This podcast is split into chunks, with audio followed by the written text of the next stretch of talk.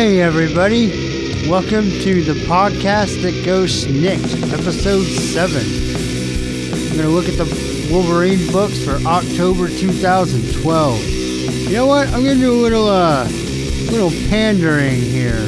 Uh, trying to get you guys motivated to, uh, like the Facebook page. So I want to give a shout out to, uh, Carlos Pico Montez. Uh, he is the uh, first person besides Cameron Sinclair, who's been uh, my best friend since I was five, to like the Facebook page. So, uh, Carlos, I hope you're still listening and still enjoying what you hear. Basically, I'm going to say that uh, for everybody else, for the for the next eight people, which will round us out to the first ten, which sounds meager, but you know, let's see if we can get that done. The next eight people, I will also uh, read your names on at the beginning of the podcast. Uh, whenever they come, you guys can help me out, or you can make me look like a fool and no one can sign up. Either way, my stats show that people are listening, so I'll keep going, and plus I'm just having too much fun. Of course, another good way to get your uh, name read on the podcast is, is to send an email at uh, sniktcast at yahoo.com. Alright, well, uh, the theme song ran out, so we're going to jump right to it. Alright, here we go. Alright, so we're going to start off with a uh, double shot of the Wolverine series. We have issues 314 and 315. Do the credits real fast. 314. Cullen Bunn is the writer. Paul Pelletier is the penciler. David Meikis, the inker. Rain Beredo, the colorist, and VC's Cory Petit, the letterer, with a cover by Mike Del Mundo. 315. Um, is there anything? There's nothing different. It's exactly the same, even down to the cover art. So let's uh, we'll start off talking about these two covers. 314, we have Wolverine as Indiana Jones. Got some uh, Raiders of the Lost Ark action going on here. Not a bad cover. I will say Wolverine's left hand looks super jank. I have no idea what kind of like deformity uh, is trying to portray there, but it's like part of his hand is webbed and the rest of it is like horribly arthritic. Other than that, not a bad cover. 315, don't really care for. Um, the Elsa Bloodstone chick looks incredibly disproportionate. I know it's kind of stylized and intentional, but I just don't like it. It's not my personal cup of tea. Now, the cherry blossoms making like the branches making kind of a face above the characters, that kind of looks cool. Alright, so we have Cullen Bunn, who uh, I will uh, temporarily refer to as the man who ran me off Venom. That was okay. I needed to uh, I needed to find some books to cut, and I really enjoyed Remender's run on that, and even the run that Remender and Bunn co-wrote. I thought was okay. Well, actually, no, no, that's kind of where I started losing interest. The whole like apparently everybody in Marvel has to spend a, a turn in hell, so we have the whole Venom goes to hell story. I just didn't care about, and the I don't. I don't like Hellstrom or Hellstorm or whatever his name is. I just don't care for the character. I'm not really super stoked about the writing choices that Bunn is making in Venom, so I'm kind of gonna cut that from my list at least for now. Maybe get back check it back out later, but for now it's Bunn is kind of run me off that. I don't want to come off super negative about the guy because I did enjoy some of his earlier stuff on Wolverine. In fact, this team of Bunn and Pelletier, Pelletier? I'm going to go with Pelletier. I tried to kind of over guess the pronunciation uh, the first time around. We're going to say Paul Pelletier. Anyway, that team is the same team that did the last uh, Dr. Rot story. And I really enjoyed that. And in fact, we start off issue 314 talking about that. So we have this Issue 314 is Covenant Part 1, no little uh, subtitle. And issue 315 is Cleverly Covenant Part 2. So we start off kind of leaving off the pieces of where we were before the Sabretooth stuff with the Dr. Rot story, with Wolverine kind of missing parts of his memories that Dr. Rot kind of carved out, including Melita. Whatever else I say about these, these two issues, I really enjoy Pelletier's work, particularly on Wolverine. I like the way he draws Wolverine, and I like his art. Looking forward, he's uh, been announced as the regular artist for Aquaman, which has been for me kind of the sleeper hit of the new 52. Been enjoying that book. I don't know if you can really call anything written by Geoff Johns a sleeper, but it surprised me that I was actually enjoying an Aquaman book. And I'm looking forward to uh, see Pelletier's take on that. Uh, ought to be pretty good. But anyway, this issue starts off really good. Uh, we're, we're talking about the Dr. Rot stuff. We're at the Jean Grey school or an office somewhere Logan and Melita are talking, and he's and basically he can't like she's been com- completely removed from him, and he's like, "Let's start at the beginning. Who are you again?" And Melita's like, "Logan, we've gone over this a dozen times. It's not helping, is it?" And Logan kind of the shadow falls over his face. He basically says he keeps hoping that if she keeps telling him who she is, it, it'll like spark a memory we have a, a, clever little thing here, or some cool lines. He says, Logan says, but this isn't like amnesia. I don't think this is something I can just remember. The memories, they just aren't there. They're gone. Your face, your voice, your scent, they're all new to me, like I only, only saw you for the first time a few weeks ago. and he's like, well, that's just what everybody wants to hear from their ex. And Logan's like, I know I should remember you, and I wish I could. But Dr. Rot's not going to let that happen. He ripped out pieces of my memory, stitched it back up, or my healing factor stitched it back up with the tissue, but the memories are gone. And then we see a shadow coming in the room, and we get our first snikt. And Logan knows that someone's there. And we have this kind of ghosty apparition girl who is Vanessa somebody. And this is where the story kind of takes a turn. The art stays great. I really like this white silhouette thing that uh, Pelletier and um, the colorist Burrito. That's probably not right. I'm not trying to say he's a big Mexican dish. Uh, burrito, probably closer, not burrito. But anyway, his coloring, by the way, is also very good in, in both these issues. Uh, the art overall, Pelletier, Makis, or Micus, and Barreto, all very good. Visually, both these books are very pleasing. Anyway, this is where, where so we have the the beginning of the book, which is talking about the Doctor Rot stuff and a very poignant conversation between Logan and Melita, and that's really interesting and really good. And then we have this covenant stuff, which is kind of crap. Um, I don't. It kind of reminds me of, and I'm a fan. I'm I'm a a big fan of Claremont's first really super long, super awesome run on Uncanny. Didn't care as much for his stuff he did with Extreme X Men. I thought, I don't know, like sometimes I feel like Claremont now is a guy that used to be awesome, is a little bit past his prime, and some of the things that were quirky about his style that used to be really good fall a little bit flatter. And this story to me kind of feels like a reject Claremont story. I don't know if anybody else feels that way or not. Uh, feel free to just send an email and say what you think about that.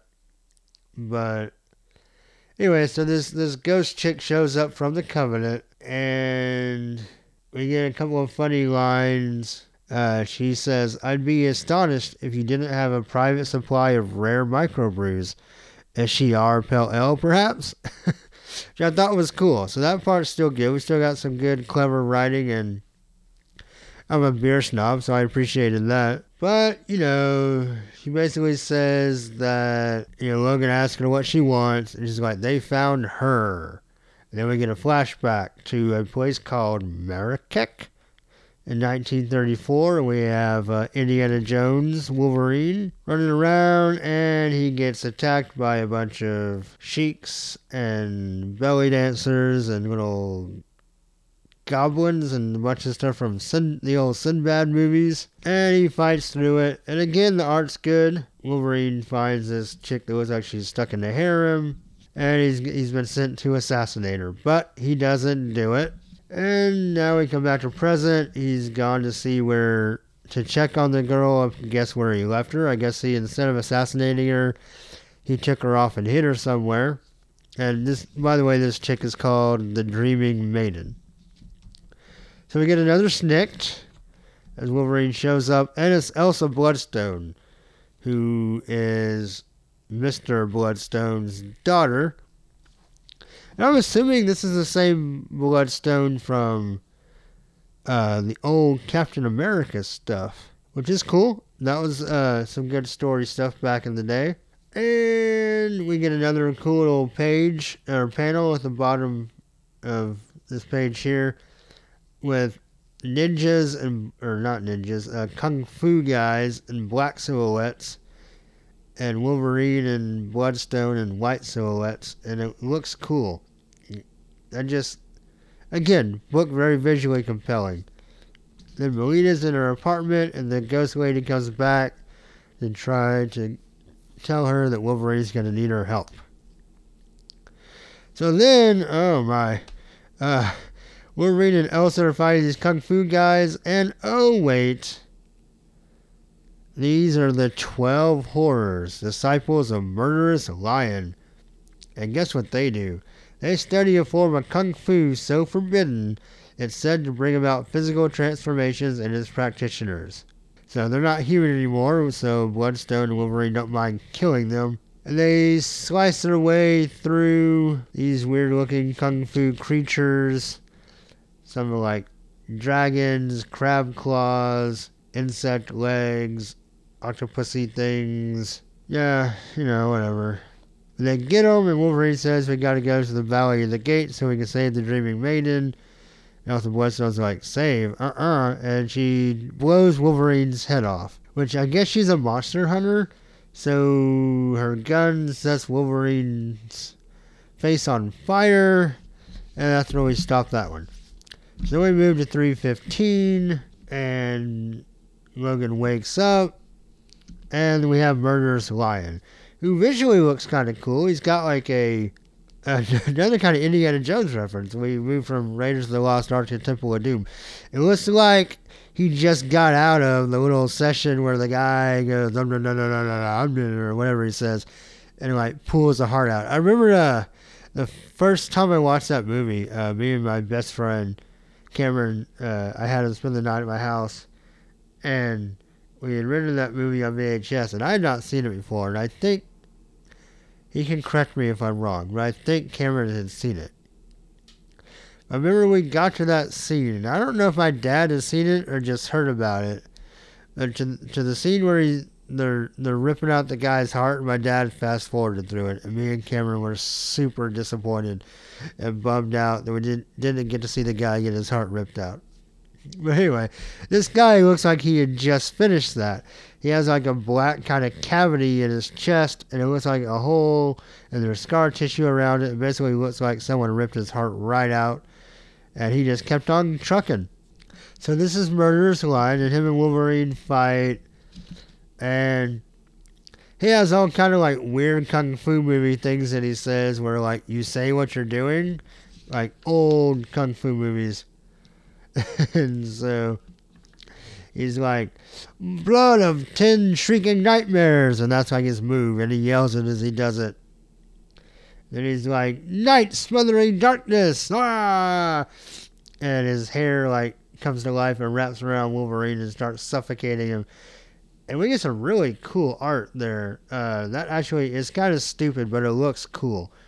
Uh, especially the scene where it looks like Wolverine's being mummified by the, all this hair wrapping around him, and the scenes of him getting it off. Look, and we get another snikt.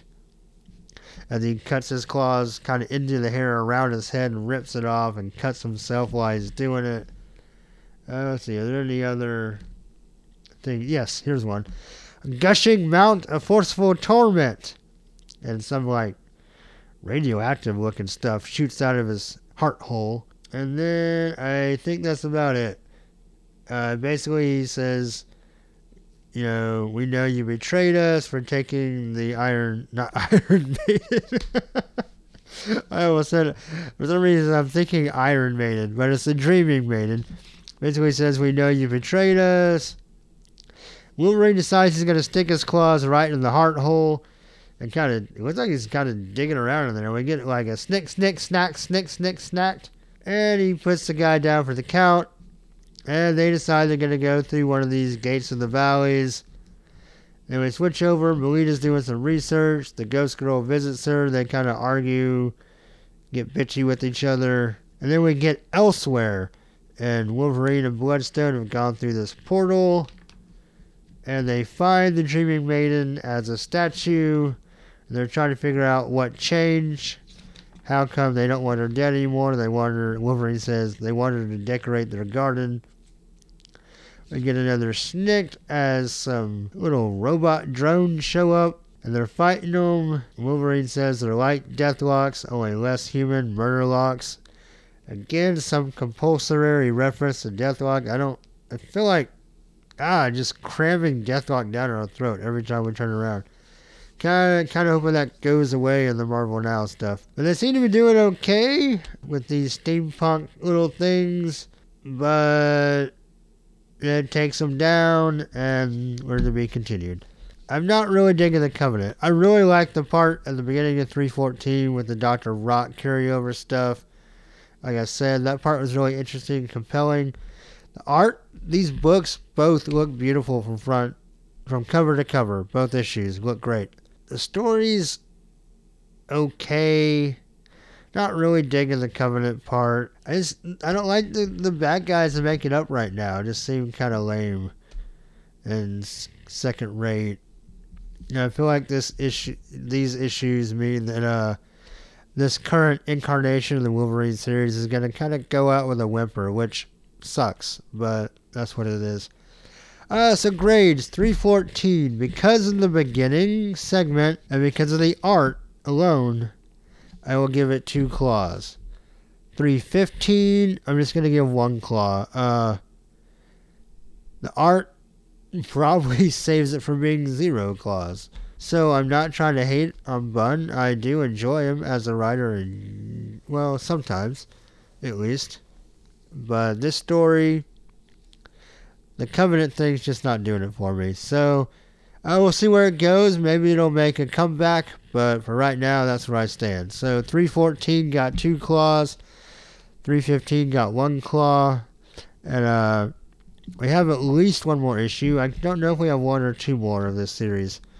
Uh, 315 ended with a to be continued, and sometimes when it's there's only gonna be one more part, it'll say to be concluded, but not always. So I don't know uh, how many parts of this we're gonna have to read through and endure.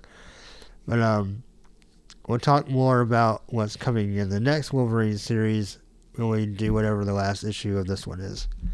Because I do have some, some things to say about that. So, all right. Well, anyway, that's those two, and uh, moving on. Okay, so now we have our segment and the X Men. And this time we have Wolverine and the X Men number 19. More pencils, more books, more teachers' dirty looks. This is written by Jason Aaron, penciled by Nick Bradshaw, inked by Walden Wong, colored by Laura Martin, lettered by Chris Eliopoulos, and the cover is by Nick Bradshaw with Guru-eFX. And the cover is really nice. It's basically a triptych, I guess you would say, that depicts all the three main kind of story threads that run through this issue. We have a section of Kitty Pryde interviewing potential new staff members.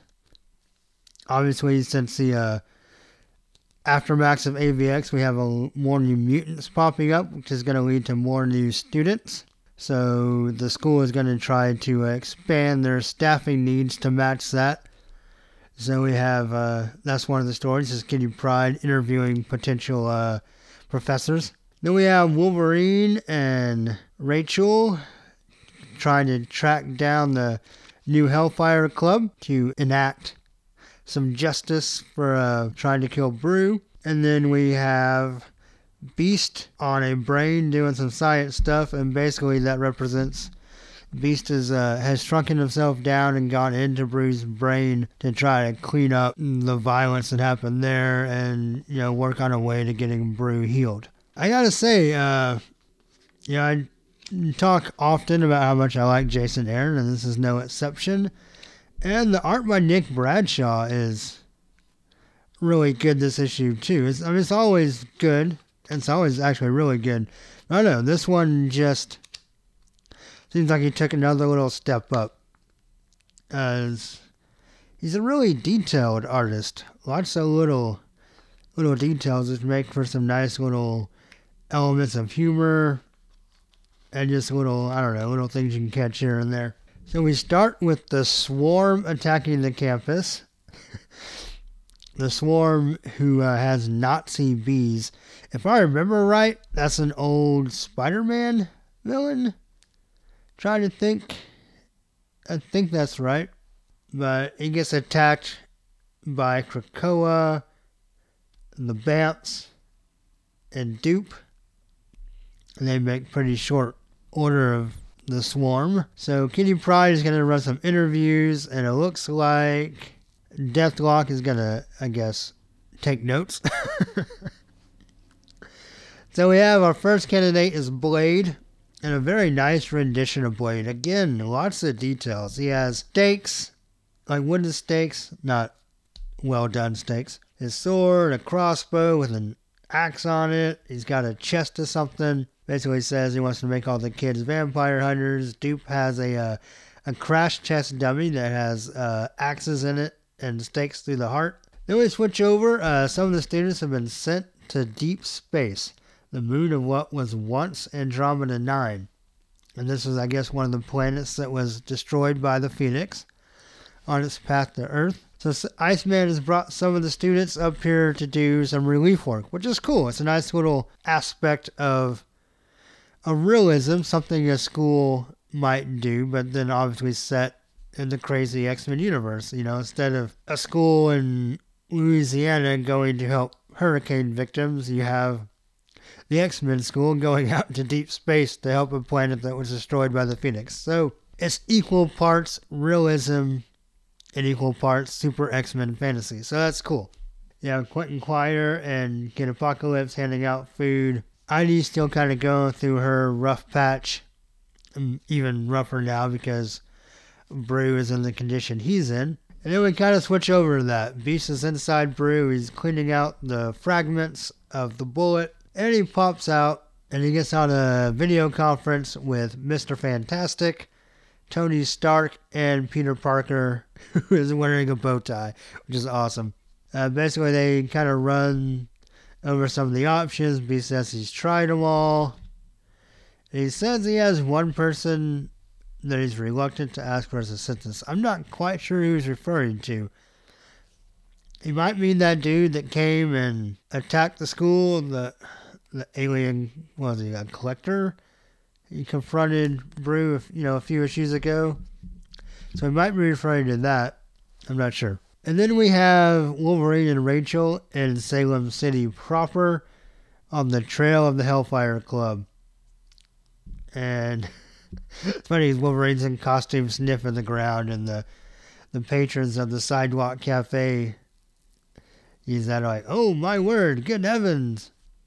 And then uh, Wolverine gets a trail. Then we have, I guess, uh, Hellstrom applying for the job and then Sasquatch and Puck. they say their main uh, reason for being hired is the fact that they're Canadian. And then you have Doop in the background in his shirt that's like, eh? And I guess Doop, or no, Puck brought a container of maple, maple syrup being held by a plastic beaver. so the Canadian qualification, uh, you know, being old teammates of Wolverine doesn't quite cut it. Then we have Longshot, who wants to teach theater because he was a celebrity in the Mojo verse. Then Dr. Nemesis, who you would have thought already knew about this, but apparently he's come in just to check it out. Then you have Toad and Paige talking, and Paige looks like a hot mess. She is falling apart. She's basically telling Toad that she really values the time they've had, but she's got to go figure out what she's going to do, and then she'll come back and find Toad after she figures that out. Toad gets mad, he's cleaning up, and he knocks down a picture of Wolverine. you have a nice little, like, the frame is broken and it falls on the floor, and you got a nice little spit rolling down the forehead of the photo. So he, Toad, I guess, used his tongue to knock the picture over. Then Matt Murdock helps Angel get back the company, and there's a Angel bobblehead on the desk. And Angel decides he's going to let the AP economics class, econ, econ, uh, take over the company because he has other stuff he wants to do. Uh, we get an introduction to two new mutants. We have Ji Jing, I think is how you say that, from China. She's basically like a reptile, dragonfly, fairy type character. And then we have Eye Boy, who is covered in eyes. Then we get a shot of an empty seat where Kid Gladiator has carved in the back of the chair. Tremble for Kid Gladiator was here. Then we get some more uh, candidates. We have Gorilla Man from that Atlas book, Ghost Rider, Deadpool, Werewolf by Night, Jack Russell, Firestar, who kind of we get a throwback to the old Spider-Man and his Amazing Friends cartoon, where Firestar's like, I used to have a thing for Iceman. We have a real teacher, Jennifer Sloan, who's like, Are you guys really qualified to have a school? Then Chamber, who already works here.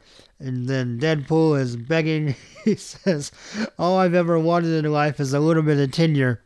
Then we have the Hellfire Club. They've set up a little campground outside of the school in the forest talking about how they've sent Wolverine on a wild goose chase and they've left a surprise at the end of the fake trail. Wolverine, we see Wolverine finding it, and it's a bunch of open graves dug with headstones with a bunch of the name of the students on it, and basically kind of saying, "We're gonna kill all your students and bury them out here by the, outside the school in the forest." Then we go back to Deadpool, uh, Fat Cobra, Long Shot makes another appeal. And then we have Spider Man who pops in. And like, ah, I just had to see this for myself. Can you show me where Wolverine sits when he's grading pictures? And he's taking uh taking some photographs. I'm sorry. I saw the camera and thought pictures. Where he sits when he's grading papers. And he's taking pictures of it. And then Kitty Pryde pointing, you're hired. We see Storm's arm. She's like, Are you sure I'm qualified? She's like, Oh, don't make me beg. And so Storm's going to be the new staff member. And then we get an elsewhere segue for what's going to happen next. And Frankenstein and his circus are coming back to town. I know that's like a retro kind of story. I know that there's an old Frankenstein circus way back in comics somewhere. I don't remember exactly where it's from. Is that a uh, X Men thing? I think maybe back in the Claremont days. That's that's what I seem to remember. That Frankenstein had a circus back in the in the early in the Claremont run, but I'm not 100% sure about that. I would have to Google it, and I forgot. I don't want to stop to do it now. Uh, a couple of funny letters. We had a guy talking about issue 17, and his daughter was reading it with him, and she described Doop this way Look at the big green pickle. He's an angry pickle. What a big mouth. Thought was funny. Kind of a twisted veggie tales. And then we have a guy mentions in a letter talking about he's glad to see Rachel spotlighted. And then he asks about a theory about Wolverine being her real father. Is and you guys need to help me out. Uh, send in an email, comment on the Facebook page, or comment on the episode, something. Is this a real thing? Has this been a theory before that uh in this alternate future that maybe Wolverine and Jean Grey had a son or I'm sorry, a daughter and that daughter is Rachel? Is this something that has been hinted at explored before, or this guy is pulling it out of his butt.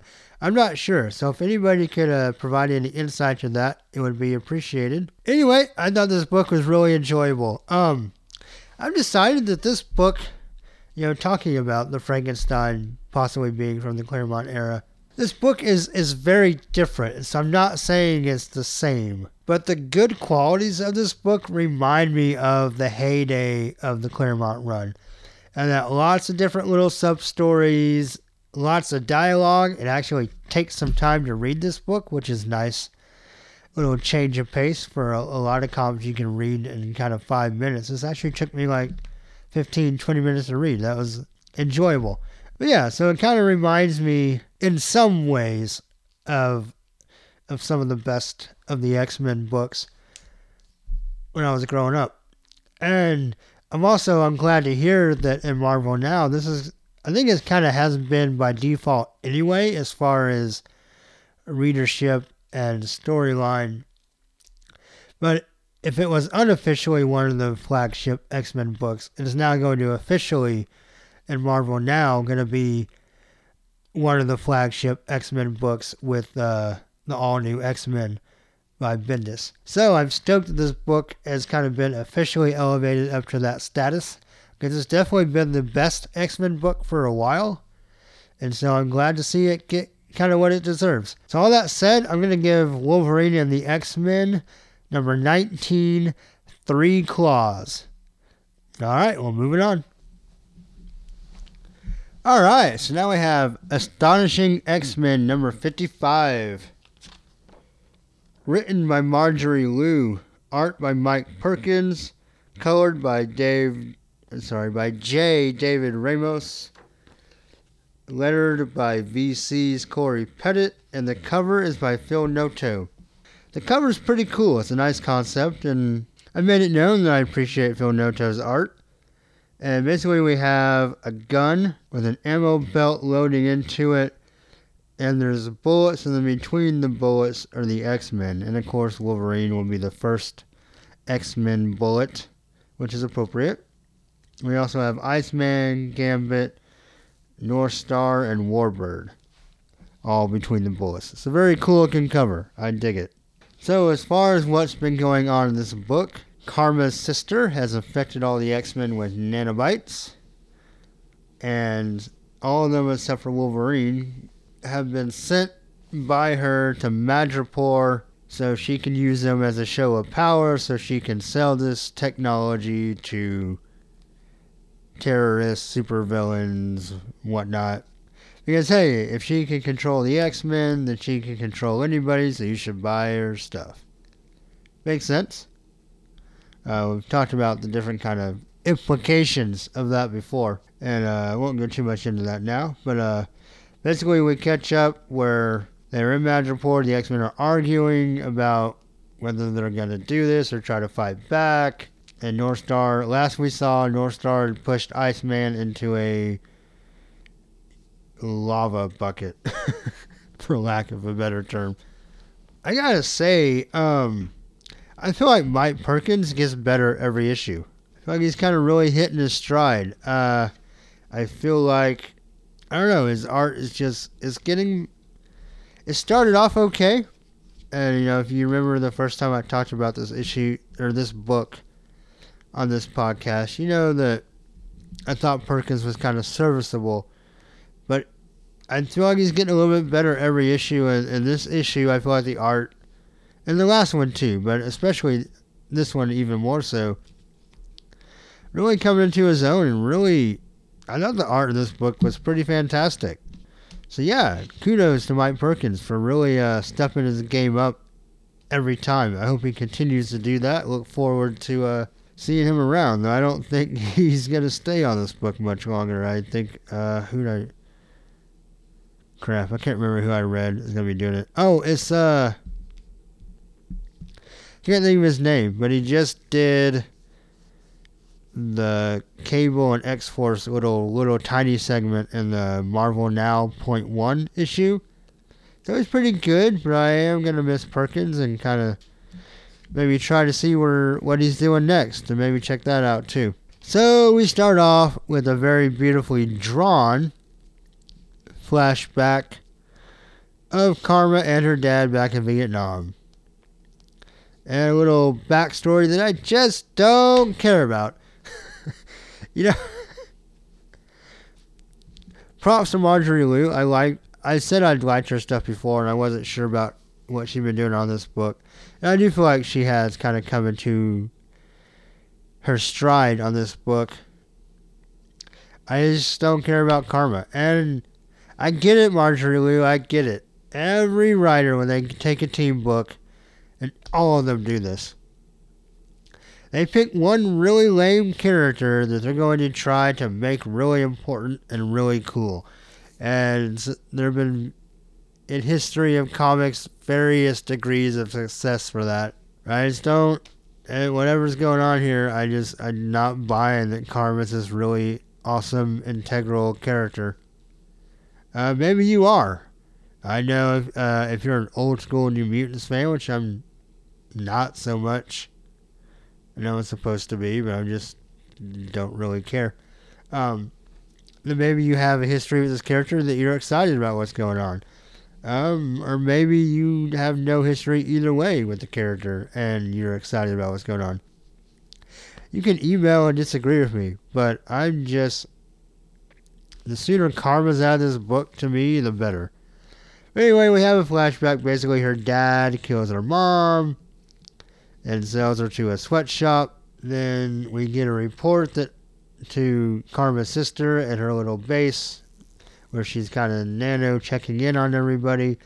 We get a report that Iceman's dead. The X Men are fighting amongst themselves because they're mad at Northstar for pushing him into the vat. So Warbird gets pissed.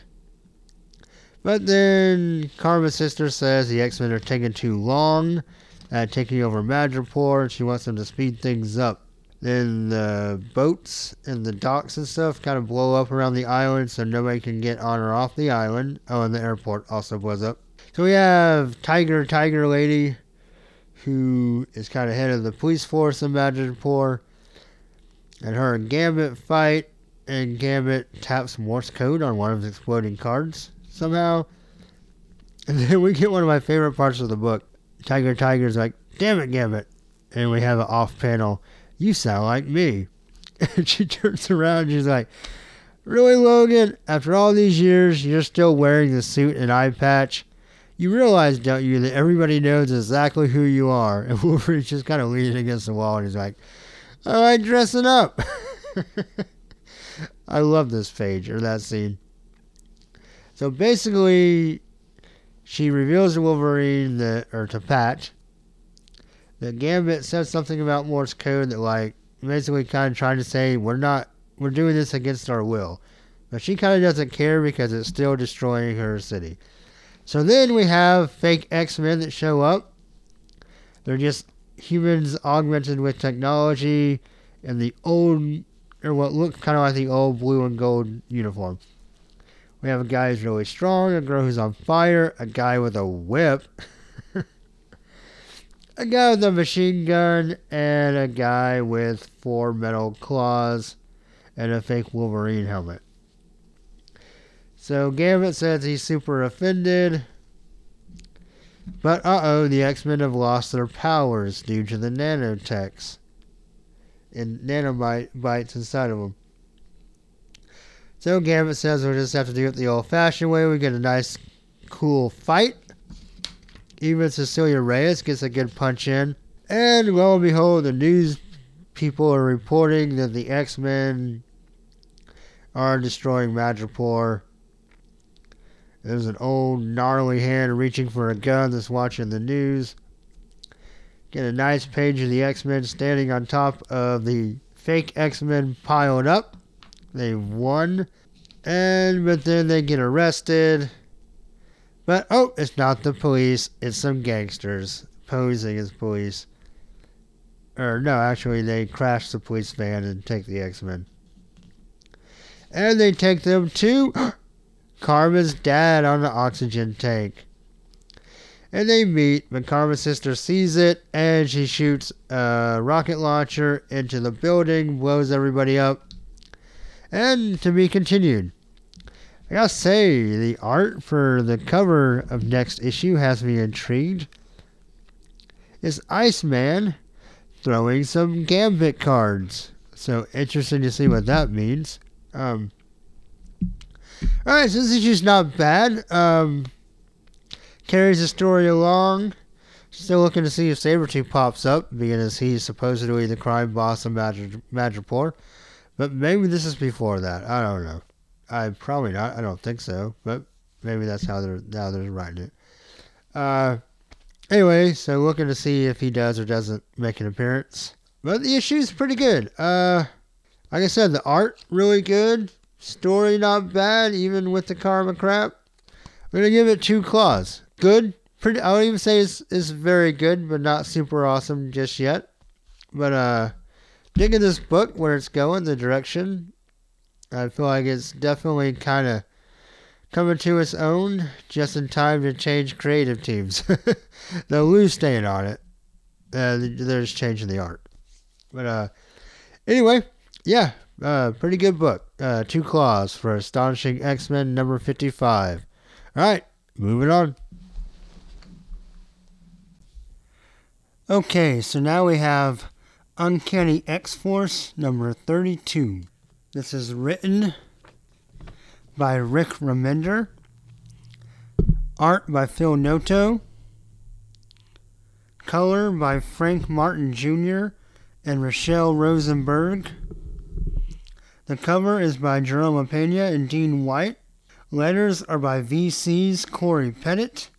And this is uh, Final Execution, Chapter 8 Opposite of Progress.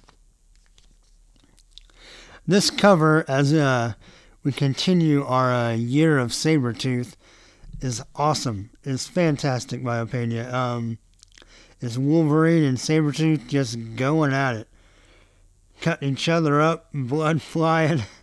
It's just, it's a great cover. It's really, really awesome. The color is really nice. You got kind of this red, yellow, orange uh, color scheme going on, and the whole thing just looks really good. It's, it's a really good cover.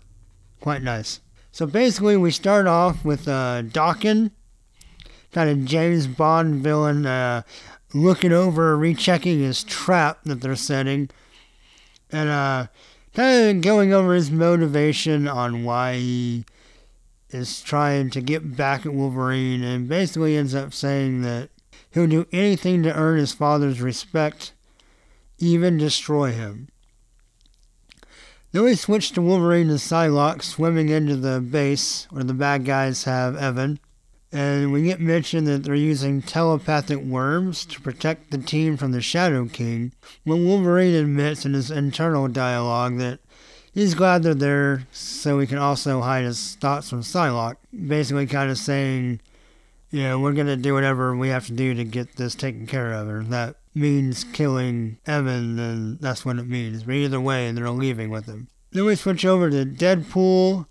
Uh, we had ended the last issue with Deadpool coming on Evan, or coming upon Evan, not coming onto him, coming upon Evan, and we kind of left last issue with the impression that Deadpool was there to like finish the job that they had started when they tried when they killed the other uh, Apocalypse clone. But it turns out he's there to save him and try to help him escape. And Evan's not real sure he believes that. You know, kind of talks about how he was tricked by Fantomex and he has trouble trusting X Force, but Deadpool's like, I'm not going to kill you. And there's a couple funny lines in there. And then while they're trying to get away, Deadpool gets some Omega cancer, and Devon, or I'm sorry, Devon, Ed, Devon and Edpool, that's not right. Deadpool tries to start fighting the Brotherhood, but then Evan betrays him by zapping him with an eye blast. He feels like he can't trust X Force, so he's just gonna kind of stay put. Can't really tell like if he's being manipulated by the Shadow King or not. He's definitely being uh, encouraged or pushed by the Shadow Shadow King, but it's not really evident whether the Shadow King is completely in control of Evan or just kind of giving him that little nudge as to his his already present feelings of distrust. Then we get a scene between Mystique and Age of Apocalypse Nightcrawler, kind of talking about, you know, Mystique is glad she can see her son, even though it's not really her son. And Nightcrawler talks about how this Mystique is nothing like his mom. The Mystique kind of tries to get under his skin by saying, you know, Weapon X in your timeline was a very bad dude, and really this Wolverine's not that much different he'll kind of kill whoever he wants and does whatever he wants to uh, pursue his own ends. And, you know, he's kind of just as much a bad idea as the Weapon X in Age of Apocalypse. Then we have Wolverine dropping in. He picks a fight with Sabretooth, and he kind of lets Sabretooth get to him first to uh, enrage his Berserker. And then he starts mowing through the Brotherhood. And it's actually pretty cool. Some pretty cool scenes there. Psylocke sneaks in. She has a mental battle with the Shadow King, which she kind of looks to be losing. Then Nightcrawler teleports in with Ava, and Ava stabs Wolverine. But it turns out she's just Mystique, and she's using the same, like, healing factor, slow down poison that she used that allowed her to kill Fantomex. And so we end up where we're betrayed by Nightcrawler, and that's where the issue ends. So, um, really good issue. Uh, story keeps kind of moving along. It's a really nice story, and keeping kind of the suspense. Remender does some great characterization in this issue. Um, we get really good insight into a lot of people's motivations. Uh, we start off with Daken's motivation about how, yeah, he's bad, but really he just wants his father's respect. And if the only way to get that is to destroy him and kill him, then, you know, so be it. You know, we have more insight into Psylocke's motivation that she's kind of getting tired of the X Force protocols and that, you know, she's kind of moving further and further away from the, uh, the mentality of this X Force team. And we have, you know, a lot of insight into Wolverine about how he is still going to do whatever it takes to get this done. You know, he doesn't want to kill Evan. Even later in the book, he says that he can count on Evan, that he's too strong to turn. But at the same time, he is prepared and ready to kill him if he goes bad. Uh, we get a lot of insight into Deadpool. Um, about how as crazy as he is and as much as he's kind of dependent or even addicted to killing that in his mind he's always had a rationale. Even if he knows it's crazy Deadpool rationale, he still has it. And he says the only time he never felt at peace about killing somebody was the first time they killed the Apocalypse clone, and he really wanted to atone for that, which is cool. Kind of a, a softer side to Deadpool, if you will, that we don't see very often, but it's good to see here you know, we get some a lot of insight into Mystique and Wolverine. I'm sorry, uh, Mystique and Nightcrawler, and kind of the relationship here that's not a real a real relationship, but based on counterparts and different parallel timelines and parallel universes. But the interaction still is kind of like one of helping each other. Mystique kind of says if you go along and do what we need to do, you can have your revenge on the person that killed your wife. And Nightcrawler, we learn at the end the reason he betrays Wolverine is because Mystique is going to serve up Blob. Or at least she convinces Nightcrawler that she's going to serve up Blob. And that to him is more important than X Force or the mission. So we get a lot of insight into both of them we get more insight into Evan and kind of his inner conflict. He really wants to be good, but he really does feel really betrayed by X Force and by Fantomex. That, you know, he was just, he was lied to and he feels manipulated. And we kind of see where he could make that switch over. I think it's cool the way Wolverine kind of wants to go berserk so he can mow these Brotherhood fools down and kind of let Sabretooth get in the first few blows. But then he says, They forgot who I am, not the guy you want for an enemy.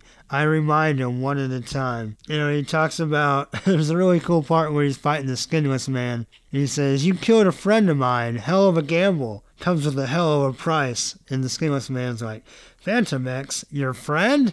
What a laugh. And Wolverine's like, go on then. Shook. And just stabs him right in the gut and says, a laugh.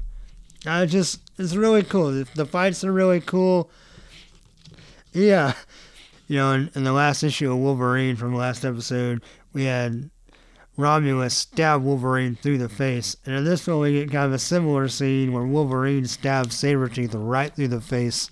And I don't know, we just get a lot of really good looking into the characters. Um, the art and coloring, as has been this whole little run, is pretty awesome, pretty nice. Uh, like I said, I like the way Phil Noto draws Kid Apocalypse, especially. Really like that.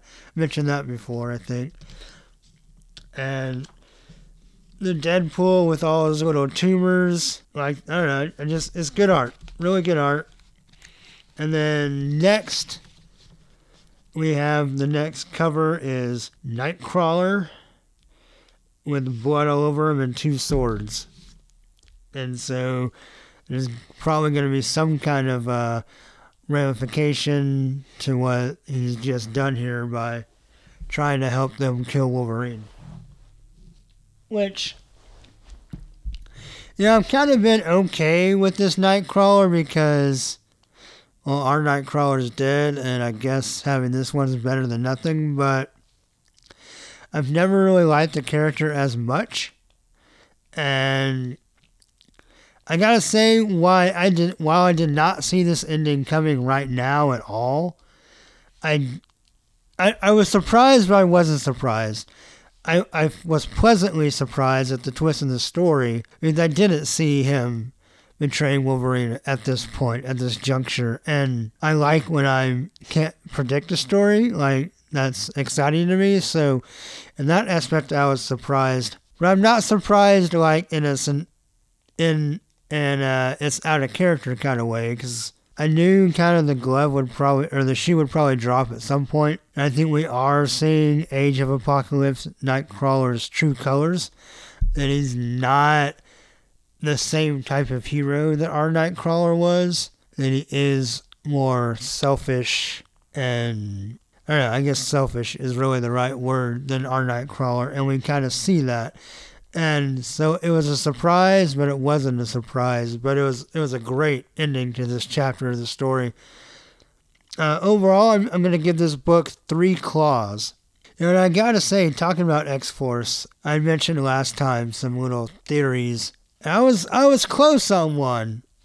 Um, in the new Cable and X Force book, which I'm really looking forward to, it's gonna start start in the Marvel Now uh, Colossus is not leading the team, as I kind of theorized or hoped for. I knew that was a shot in the dark. I knew it was quite a uh, quite a long shot that Colossus would actually lead the team, but I still thought it'd be cool.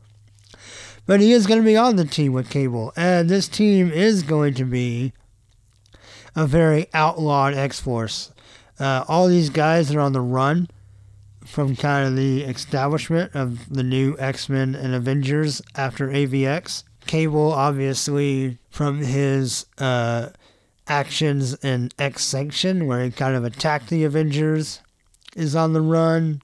And from the end of AVX, we know that all the Phoenix Five, or the remaining four of the Phoenix Five that weren't captured, are very much wanted for their crimes. So we have Colossus on the run. And the guy whose name is escaping me right this moment, uh, Hopeless, who's, uh, which I think is an awesome name for a comic writer, by the way. But Hopeless, who's uh, writing the book, you know, kind of hinted at a lot of what I was getting at, and that, you know, Colossus is very much a man who feels regret about the things he's done in his recent past, and that he's very introspective about it. So I'm excited about that, and the other people in the book are cool too. Uh, we have um, Forge and Domino and Doctor Nemesis, and that's kind of the initial lineup in that book. So it looks really cool. And then Marvel now Uncanny X Force, this book, which I don't know if it'll start with a new number one or keep going, but it's going to be led by Psylocke. So that should be interesting. It'll probably be going in a different direction, definitely, I would say, with Psylocke at the helm. So that should be interesting. looking forward to both of those books. I don't know if they'll uh, continue to be on this podcast in Marvel now, because I know Wolverine's not going to be on the cable team. Though apparently the first arc really involves the Uncanny Avengers, so I may still cover them as Wolverine will still maybe show up in the first part of the book. And I don't know. I haven't really heard anything yet about the roster of the new Uncanny X Force, so I don't know if Wolverine will be in that or not. But uh, we'll see and uh, talk about them accordingly. So, anyway, X Uncanny X Force 32, Three Claws, a very satisfying chapter as we uh, it's said to be continued, not to be concluded. So I don't know how many parts are left, but I know we're getting pretty close to the end because there can't be that many issues left before we get the uh, new team on the book.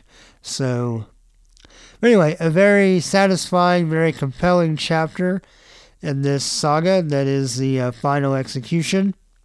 So, three claws. All right, here we go. So, now it's time for our segment Where's Logan? Well, this month he's in Punisher Warzone number one. That's where he is. We have writer Greg Rucka. Art by Carmine Di Giandomenico. I have no idea if that's right or not. I hope so. Uh, colored by Matt Hollingsworth. Lettered by VC's Joe Caramagna. The cover is by Marco Checchetto, which it's too bad he didn't do the whole book.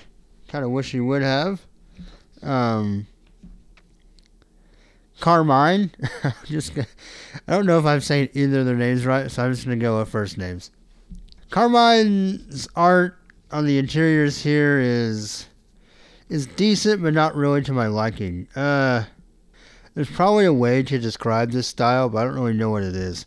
Uh, it reminds me, and I don't remember if this guy did anything on that stuff or not, but it kind of reminds me of some of the art from some of the books for the Marvel Noir. And I don't, I just, I don't know how to describe it. It's kind of, or like that, uh, that Magneto book.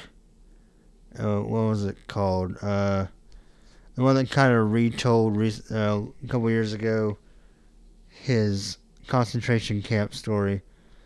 Anyway, whatever that this style is, this guy has it. And I guess in that style, he's not bad. It's just not my favorite style of art. Whereas Marco C. I haven't read much Punisher lately. Uh, I flipped through a little bit the last series, and I thought his art looked really good, and I did see his art. The only Punisher I've read in the last year or so is that crossover uh, a few months back. I guess uh, it may have been longer than that. I can't remember, but it doesn't feel that long ago. With uh, Punisher, Spider Man, and Daredevil. I thought his art in that was fantastic. I thought he represented all three characters amazingly well. And I was looking, I had actually misread thought he was doing this book and was, and was looking forward to him doing this book. But alas, he doesn't. But he does do the cover. It's a really nice cover. We have the Punisher Warzone logo from the original Punisher Warzone series, which back when that came out, it was the third Punisher book, uh, fourth if you count Armory, which wasn't really as much of a book is just a Punisher encyclopedia. It was still cool. But that's back when Punisher was the shiznit. It, it was Punisher and Wolverine, and that was Marvel. kind of in the early 90s. And back at that time, I was a big Punisher fan. You know, Punisher was the second book I started collecting after G.I. Joe. Actually, Punisher War Journal. I bought before I bought the actual Punisher series.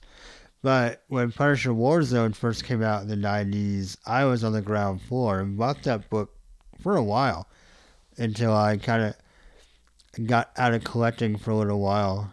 Uh, other things came up in high school that I was doing besides buying comic books. So there's a lot of stuff I missed. Some of it, totally glad I missed. Uh, you know, the Spider Man clone saga being among those things that I'm just a okay with not having any part of. Uh, you know, some of it I've tried to go back and fill in holes in some stuff, and I've enjoyed reading it. Anyway, Punisher Warzone has some fond nostalgia, and this book's pretty good. But having not read much of the Punisher lately, we kind of start off here with a story that I'm not super familiar with. But from what I can gather, and Rucka does do a good job with his exposition of kind of letting you in on what's going on. So basically, the Punisher did something and a cop was killed. And from what I understood, thumbing through the last issue of the last Punisher series, Punisher didn't kill the cop, but this this girl that's kind of been his sidekick did, and Punisher's taking the heat for it because he feels responsible or just feels like, hell, I'm taking the heat for so much stuff and am so disrespected or wanted or whatever. It doesn't matter if I take the heat for this or not.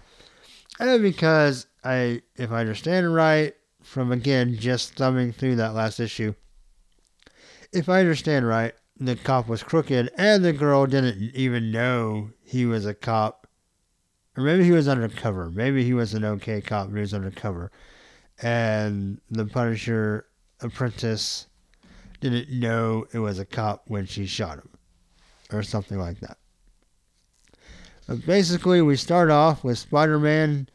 He thwips his web and pulls up a newspaper. And apparently, the newspaper says an article that Punisher went on this rampage and he used, or sorry, utilizing an unknown device to swing between buildings. And Spider Man's like, right. And apparently, Punisher had stolen a web shooter or gotten a hold of a web shooter and used that. So, Punisher's wanted by the cops, obviously. And Spider Man whips him to his van. I don't know why the Punisher has an eye patch. I don't know what's going on with that. He had it in the last story I read with the Daredevil thing and Spider Man, but I didn't know in that story why he had the eye patch either. Maybe he's getting ready for Halloween. He's going to go as a pirate. I don't know. But anyway, get really good banter between Punisher and Spider Man. Uh, I'm not aware of Rucka having a lot of experience writing Spider Man, but he does it well. Pretty impressed with kind of some of the the sarcasm and the one liners and kind of Spider Man's attitude. Comes off very true to the character. But Spider Man and Punisher kind of argue and fight and banter. But Punisher somehow gets the best of him uh, Spider Man basically telling the Punisher that he has to quit. The Punisher's like, no, I'll quit when I'm dead. And just when it looks like Spider Man is won, Punisher throws some kind of concussive grenade. Spider Man's head is ringing, and Punisher takes him down. Not Punisher style. He doesn't kill him, but he, he takes him down and takes his glove. Then Spider Man calls the Avengers together, so we go to Avengers Tower. We have Tony Stark dressed up for a night on the town, Wolverine in a white t shirt and jeans with coffee, Thor in his complete uniform and helmet, Captain America in the street clothes, and Black Widow. And basically, Spider Man throws a newspaper into the table and says, It's time to take care of the Punisher. He's gone on long enough. Everyone kind of treats it lightly. Tony Stark's like, What? I can go back to my Bruce Springsteen concert. But Spider-Man's like, he webs up the door and is like, hey, I make the jokes around here, and this isn't one of them. The man's a mass murderer. And this whole time, we kind of get scenes of Wolverine just drinking his coffee. And then Black Widow reads the newspaper and she's like, Is this accurate? I was under the impression he doesn't kill cops. We had a reference to that during the Spider Man banner where he says, Normally you give cops a pass, and maybe you did. I don't know if you killed him or not. So there's doubt on that because apparently the Punisher, and I remember that back in the old days, he doesn't. He tries to only kill people that deserve it and doesn't go after New York's finest. But, you know, T- Tony Stark is like, this is Bush League stuff. Is the Punisher a very bad man? Sure. But basically say, you know, you don't you want us to spend our Avenger time on one man who doesn't even have superpowers. But Captain America sticks up for Spider Man. Basically says if we let this guy keep going, then we're condoning it, and we don't want to do that. But he agrees with Tony Stark that sending all the Avengers after him would be overkill. So he decides he's going to see send Black Widow after him. And Spider Man says, I'm going with him, but Captain America actually makes a very judicious statement says, Better if you don't. I think you're a little too invested in this. And they decide, you know, they can't just send him to prison because he just has a lot of a lot of criminals to kill in prison. So Tony Stark says he'll work on something special to keep him, and everybody leaves. Spider-Man says thanks for Cap to Cap for getting us back, and we have our real first kind of Logan conversation. And Cap's like, Logan, you got a problem with this? Wolverine puts the coffee cup on the table, starts to walk off, looks back, and we get Rucka riding Wolverine very well uh, in character. He says, Difference between you and me, maybe. You believe in the best, Captain. Me, I believe some people deserve to die. And we know Punisher and Wolverine have some history. And probably Wolverine doesn't see much wrong with what Punisher's doing maybe thinks he crosses the line every now and then, but Logan knows that he himself also crosses the line every now and then. So he decides to pay the Punisher a visit in one of his Long Island safe houses. He basically comes to warn the Punisher that he's kind of crossed the line. And he says, uh, Wolverine says, You killed those cops? Punisher says, No. Wolverine's like, That's what I thought. But you push too hard, Frank. The Avengers are coming for you. And he says they'll lock you up someplace alone, someplace isolated that they won't know what else to do with you and it'll kill you. And basically, I think he's basically trying to tell Punisher, hey, lay low for a while, get lost, go hide out somewhere far away. And there's a line earlier in the book where the cops are saying, there's no way Punisher stayed in New York. He's off like in South America or Mexico or something. And I think Wolverine is basically telling Punisher, even though he's not privy to that conversation, he's basically telling Punisher that's what you should do. So Punisher drives off, the building blows up, and that's it. But we know that's not what he's going to do, and based on what this story is theoretically about, and we get the next three covers on the bottom of the back page, looks like he's going to take the fight to the Avengers, so that could be pretty cool. You know, back to the cover, we have the Punisher Warzone in the middle with a red silhouette of the Punisher. We have Iron Man's helmet with two bullet holes, which gives new meaning to armor piercing bullets. We have Thor's hammer on the ground, Cap shield with blood on it. Looks like Wolverine's on fire. And Spider Man with a machine gun to his face. So Punisher's coming after the Avengers. He takes Wolverine's warning and basically tells him to shove it where the sun don't shine because I'm not backing off from nothing. And that's kind of what you would expect from the Punisher. Well, maybe. Or maybe you would expect him to be like, no, the Avengers are good guys. They're on the right side. Maybe I should just kind of get out of the way. But we'll see next issue how that plays out and his reasoning for that. I gotta say, I'm looking forward to it. Art wasn't my favorite, but the story was great. I know Rucka has done a lot of work on the Punisher before, so definitely has a handle on that. But I felt like he had a good handle on everybody else too, including all the Avengers characters, and most importantly, in a Wolverine podcast, thought he had a good handle on Wolverine. I know he's written Wolverine before, so that's not a big surprise. But uh, book flowed real well. I'm definitely interested in seeing what happens next. So I'm gonna give this book three claws. So Punisher Warzone, number one of five. Ooh, with the parental advisory. Anyway, three claws for Punisher Warzone number one. So, also, this month we have Wolverine popping up in Avengers number 32. You know, since the Avengers relaunches with new Avengers and then Avengers and all that, Wolverine has been on the Avengers roster. But he hasn't really been in the book uh, since all the Avengers versus X Men stuff started. But he's kind of back in Avengers 32 barely.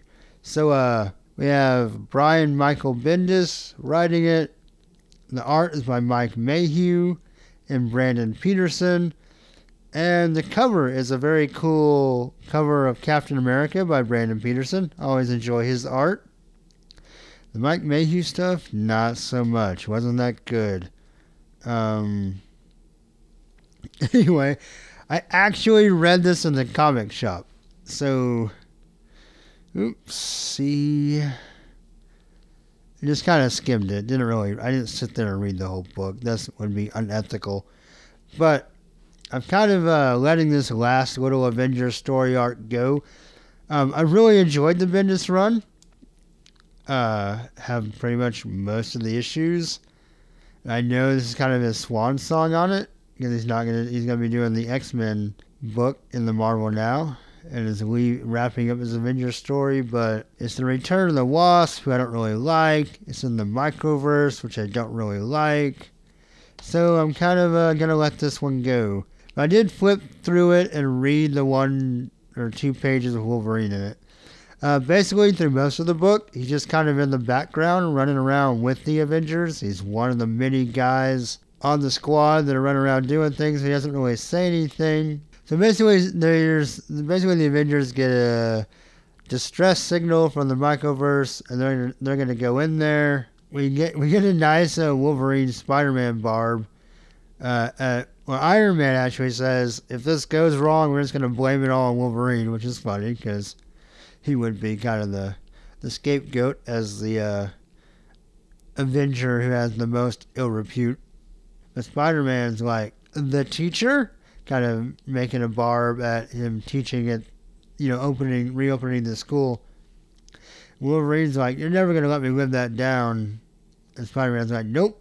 And basically, uh, the Avengers take a team into this portal, into the microverse and Wolverine is left as one of the couple people that are supposed to stand guard over the portal until they get back. And that's basically his involvement is to be a face in the crowd, have a little witty banner with Spider-Man, which was good, and to stand there and guard a hole in the ground until the Avengers pop back out of it. Uh, so I'm gonna give this Avengers 32 a rating of bone claws without the adamantium, just bone claws, because I didn't actually read it. I only read like a page. that doesn't really constitute me having much to say on it. So, Avengers 32 gets bone claws. Alright, well, anyway, that is, uh, for this month, that is Where's Logan? All right, now it's time for our AVX update. Woo! Ooh, wait. No, that can't be right. AVX is over. So what we have here is our A plus X update. We have A plus X number one, where I gather this book is just going to kind of be a little a five issue team up book with Avengers plus X Men. On the cover here, we have a Dale Keown cover, or at least I did. There's some variants out there as well. I have a Dale Keown cover with uh, Wolverine and Hulk, or Hulk looks awesome and Wolverine looks kind of strange. Then we have a little circles above highlighting Captain America and Cable. Then we get a little title page that jokes about the book uh, with a little Q&A. You know, kind of in the Avengers versus X Men versus style. Uh, kind of basically tells you not to worry about continuity again, and these are just going to be stories. When we take, let's see, there's one cool line here. It says, This is A plus X, the comic where we add one Avenger plus one X Men and get one million awesomes worth of team up action. That kind of sums it up. So, uh, the first story, I'll go ahead and roll the credits. It's Captain America and Cable. It's written by Dan Slott, penciled by Ron Garney. The inkers are Danny Miki, Cam Smith, and Mark Morales. Wil Quintana is the colorist, and VC's Clayton Cowles or Coles is the letterer. Hope I said all those names right. Won't really talk about the first story because there's no Wolverine in it for the purposes of this podcast. But it was cool to see Garney draw Captain America and Cable and Bucky. The art's beautiful, the story's okay. Basically, it's back in World War II, and Atticus Trask has come back to help the Nazis build a Sentinel, and basically, it's going to be a time bomb. He's going to bury it, and it's going to wake up at the dawn of mutant kind and eliminate mutants from the get go, so there won't ever be any real mutants. The Allies find out about this, and they send Captain America and Bucky to take care of it. And then Cable jumps from the future, he shows up, and they take everything out.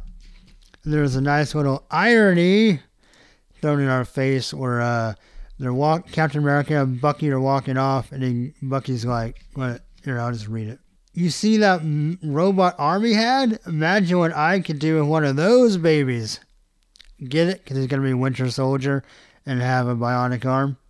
Yeah, irony. All right, so then our story with Hulk and Wolverine it's written by Jeph Loeb, penciled by Dale Keown, each by Danny Miki, colorist by Frank D'Armata, and lettered by Comicraft's Albert Deschesne.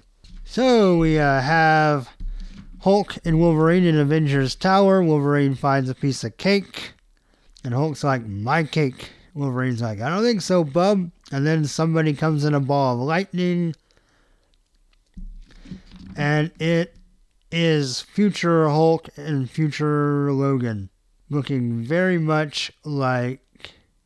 See, the Hulk's name is Maestro. He's got metal armbands and a beard, a gray beard, and then Logan looks like his day of days of future past costume, where he's got the black gloves and the leather jacket with the fur collar. So Hulk and Hulk fight Wolverine and Wolverine then they kind of switch off. Old Logan's like, Don't you get it? We're you, future you. Here to do a job. Get in, get out. And our Wolverine's like, Whatever. You can skip to the get out part now. And they fight some more. Maestro, the old Hulk, says there's somebody in this timeline they have to kill because the future depends on it. You know, typical. typical time traveler. Uh, our Hulk is like, no one dies tonight, and he slams his hands together with a supersonic clap. They go flying out the building, and the future Hulk and Wolverine go back into a time portal. Our Hulk and Wolverine jump down, and Hulk's like, find them. That's what you do, right? Like, use your snaz, follow the nose. But they're gone. And Hulk's like, all right. And he jumps back up into the building to get the cake. And Wolverine's like, "Aw." And then we get a little flash forward to the White House. There's a big uh, silhouette. Maestro and Logan are standing in the Oval Office. And it turns out the Red Hulk, I guess, is the president. But the old Red Hulk has to die, which I don't really understand why he wants to kill himself to prevent himself from being president. I guess he does something awful. I don't know. Or maybe he causes some natural disaster and he becomes president, but it's of a dead country. I don't, I don't know. Wolverine gets some exposition on that in the present, where it says, "What did they want? And if they were us in the future, if they killed us in the past, wouldn't they be killing themselves? My head hurts." the art on this is really good. Uh, Keown's Wolverine looks kind of strange, but it looks pretty good. The whole story reminds me of a 90s image comic, and that's not necessarily a complaint, it just kind of has that feel to it. Um, yeah, really not a whole lot to say about it. It was a fun little story, I guess, kind of. the art for both stories was beautiful. Uh, Garney and Keown really, really stepped up their game in both of these little stories. Um, I don't know. Maybe we'll come back around to one of these plots. Maybe the Red Hulk thing will show back up in a Avengers book. You know how Bendis likes to time travel, so oh, he's not doing it though. But Hickman, I guess, likes time travel too. So I don't know. Maybe the Red Hulk future thing as president will show up and we'll see this again. But as of now, these both seem like two really well drawn throwaway stories. So that said, I'm gonna give the book, and I kind of want to do one claw for the stories, but the art for both is gonna bump the whole issue up to two claws, I think. So I'm gonna give A plus X two claws for the art because, like I said, they both just it kind of feels like a fun throwaway book where the first story was more fun than the second. But uh, anyway, that is our A plus X update. I don't know if we'll have any more or not. I don't know if we'll bring the show back up in this book again or not. So we'll see. That may have been a one and done for us on this podcast, but uh, who knows? All right, so that's going to do it for uh, episode number seven. I uh, hope you enjoyed it not to beat dead horses, but uh, please uh, like the Facebook page, send me some emails, throw some comments. Um, all that information can be found in the show notes. If you're getting this through iTunes, then just go to the web page. It's uh, sniktcast.podbean.com. Um, if you're getting it off of the website, then you can see it all. So, uh, not a whole lot of like really big question marks as far as theories, but uh, give me some uh, comments what you like or don't like about the show. Uh, give me some of your opinion on kind of what you think Wolverine's role will be in Marvel now and whether you like it or not. Some of the upcoming books. As far as upcoming episodes, um, as I'm recording this, which I hope to have this out in a couple of days, but as I'm recording this, we have one more week for issue five of AVX Consequences. And then as soon as I can after that, I will will have a mini episode focusing on that. And then we're still doing a special episode on Wolverine's first appearance. My goal is to make that whenever it gets done to be our episode number 10 be our 10th episode we'll focus on that that's kind of what i'm thinking right now and then of course we'll have episode for november actually kind of looking things over there's a whole lot in november so kind of wait and see how i feel when i start talking about everything but we might have i might split november into two episodes uh, i haven't decided yet we'll kind of uh, cross that bridge when we get there, but that is definitely a possibility. So, anyway, that's what's coming down the pipe. Thanks for listening and take care. Bye.